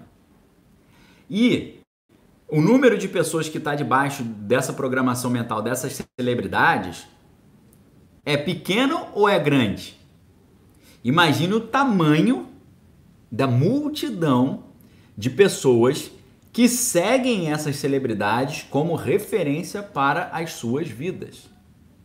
Imagina o tamanho de meninas e meninos, jovens, rapazes, a garotada. Imagine a garotada aí. Garotada de 10, 11, 12, às vezes até menos, 6, 7, 8, 9, 10, 11, 12 anos. Imagina essa garotada toda que colocou essas celebridades como seus heróis e que fez um imprinting com essa galera. Eles vão desenvolver exponencialmente o quê? O que, que eles estão desenvolvendo exponencialmente? Eles estão desenvolvendo exponencialmente, sabe o quê? aquilo que a Bíblia chama, na carta de Paulo aos Timóteos, primeira carta de Paulo aos Timóteos, capítulo 4, versículo 1, a Bíblia chama de doutrinas de demônios. É isso que eles estão reproduzindo. Obrigado, André, falando você é meu mentor. Todo dia acordo mais cedo, tomo meu café, assisto suas aulas, alimentar a mente, valeu? Então, galera, quando nós vemos um filme como O Nós, e você fala, ah, eles queriam controlar as pessoas fazendo clones, não deu certo. Ah, graças a Deus isso é mera ficção. Será que não é exatamente o que está acontecendo no mundo hoje? Só que em vez de você ter clones das pessoas no subsolo, você tem demônios no subsolo que estão controlando o comportamento das pessoas. Não é exatamente isso. Não é exatamente isso. A Grace está falando que desistiu de ser mãe por causa desses problemas. Então, Grace, a estratégia que eles querem é exatamente essa. Por quê? O que o sistema quer é que as pessoas não tenham filhos. Ok? Agora, se as pessoas de bem tiverem filhos, você está reproduzindo essa visão de mundo. Ok? Então tem que, ter, tem que ter muito cuidado com essa ideia de não tenha filhos, porque a ideia de não ter filhos é de quem? É de quem quer controlar a parada. Agora, se você é esclarecida, tem uma visão de mundo positivo e você entende os jogos de poder e você tem filhos, os seus filhos vão ser é, criados dentro desse universo. Entendeu? Como meus filhos são. Minha filha, quando era criancinha, ela falava lá, pai, o símbolo da maçonaria lá no filme. Eu nem tinha visto, ela já via. A Sofia com 5 anos. Ela já falava lá, pai, aquele símbolo lá da maçonaria. Ela já tá, tá ligado. Entendeu? O meu filho também, ó, pai, tira aí que isso aí não é de Deus. É, já estão já já por dentro. Então, galera, é... quando eu olho um filme como Nós, eu faço essa reflexão. Pode ser, pode ser que não existam clones das pessoas no subsolo controlando o que elas estão fazendo. Mas demônios existem e eles estão controlando o que está todo mundo fazendo, a não ser aqueles que conheceram a verdade, foram libertos para, pela verdade e aceitaram Jesus, é, reconheceram Jesus como seu único, exclusivo, exclusivo e suficiente Senhor e Salvador. Ok? O que, que Jesus fala? Jesus fala: Eu vou discipular vocês para que vocês se tornem mestres e, se tornando mestres, vocês façam os seus discípulos. É isso que Jesus fala. No início você vê ele chamando Jesus de Rav. Jesus, Rabi, Rav, ele chamava Jesus de mestre. Mas Jesus ele é o quê? Jesus é um mestre que constrói mestres, ok? Preste atenção nisso. Jesus é um mestre que constrói mestres. E ele diz para os seus discípulos o seguinte: quando vocês virarem mestres, não fiquem acomodados, porque obras ainda maiores que as minhas vocês poderão fazer, conforme Jesus fala para os seus discípulos no capítulo 21 do Evangelho de João. Ok? Então preste atenção nisso. Jesus é um mestre que forma mestres. Os discípulos de Jesus estão debaixo da programação mental de Jesus. Eles olham o mundo como Jesus olha, eles reagem ao mundo como Jesus reage, eles enxergam o mundo a partir da ótica cristã, da mentalidade cristã, da, do quadro de valores cristão. E não é por acaso que o quadro de valores do mundo hoje, do, do, o quadro de valores secular hoje, é um quadro de valores totalmente anticristão ele é completamente avesso aos valores cristãos. Ele quer fazer exatamente o contrário. Se a Bíblia fala beber sangue é pecado, eles vão incentivar as pessoas a virarem vampiros. Se a Bíblia fala ah, mentir é errado, eles vão falar mentir não tem problema. Quem, quem não viu isso no Harry Potter? Harry Potter não tem isso? A Bíblia fala feitiçaria é abominação. Então a gente vai fazer todas as crianças quererem virar bruxos. Quem não é bruxo é o quê? É trouxa. Ah, esse cara é trouxa. O que, que é trouxa? Quem não conhece a bruxaria. Isso é ou não é uma programação mental infantil? A Bíblia fala: bruxaria é pecado. Então a gente vai incentivar todo mundo a fazer bruxaria. Quem não for bruxo vai, vai ser chamado de trouxa.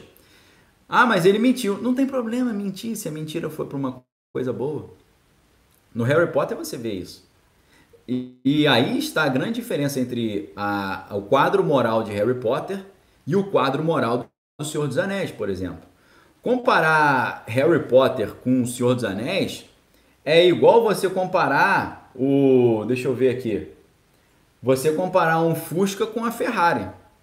Entendeu? Eu ia comparar pessoas, mas para não ofender pessoas, eu vou comparar aqui automóveis. Você chegar e falar, eu gosto tanto de Harry Potter quanto de Senhor dos Anéis. Eu não vejo problema nenhum nisso. O problema que eu vejo é você achar que são obras literárias e cinematográficas de mesma patente. Qual é o quadro moral que está ali? A J.K. Rowling, que é a autora do Harry Potter, agora ela está meio, tá meio cristã, está tendo até vários problemas por causa disso, pelas opiniões que ela tem emitido. Agora, o Tolkien ele sempre foi cristão. E o Tolkien criou uma geração de cristãos, né? É o Alan falando que ofendeu o Fusca, né? Poxa. Poderia ter citado uma variante, né? Uma variante, né? Um Fiat 147, aquele antigão, né? Vamos, vamos restaurar o Fusca então. Comparar Harry Potter com Senhor dos Anéis é igual comparar um Fiat 147 antigão com uma Ferrari. Beleza? Ok? Então, galera, o Tolkien ele gerou discípulos, o próprio C.S. Lewis é um discípulo. Não acabou indo pra, pela linha do catolicismo, foi para do protestantismo, mas o C.S. Lewis é uma espécie de discípulo do Tolkien também. Entenderam? Então eu pergunto para vocês: se você ama Senhor dos Anéis, você vai reproduzir o quadro de valores do Senhor dos Anéis. No Senhor dos Anéis, o bem e o mal são muito bem delineados. Você vê que o mal é o Sauron, o mal no Silmarillion é o Melkor, o anel ali, ele foi feito para o mal, então você tem que destruir o anel. Tá certo? Agora, no Harry Potter, você vai ver que o Voldemort, o Voldemort, ele tem uma parte da alma do Harry Potter. O Voldemort é a mistura entre o, o aquele que não se pronuncia o nome e o, a própria alma do Harry Potter. Eles estão colados. O mal é misturado com bem. É, é, é ser bruxo é bom, não ser bruxo é trouxa. Mentir não tem problema se, se for pro bem e tal. O bem e o mal são misturados, são, são duas faces da mesma coisa. Entenderam? Então, quando você vira fã do negócio desse, você está você está se submetendo a essa, esse quadro de valores. Quando você olha o filme Nós, o que, que o filme Nós te lembra? Será que não tem uma multidão de pessoas sendo teleguiadas por comportamentos aí que não só não só são deletérios, como são diabólicos também, tá certo? Leca tá lembrando, né, que ele fala a língua das serpentes, né? Língua da serpente. Tá tudo muito claro ali, né? Então, galera, hoje aqui a gente fez um exercício de leitura estratégica do filme Nós. Foi muito legal. Inclusive, vou convidar vocês aí para me ajudarem a, a, a divulgar o nosso trabalho. Então, vou tirar o comentário aqui rapidinho no Instagram para você dar aquele print famoso.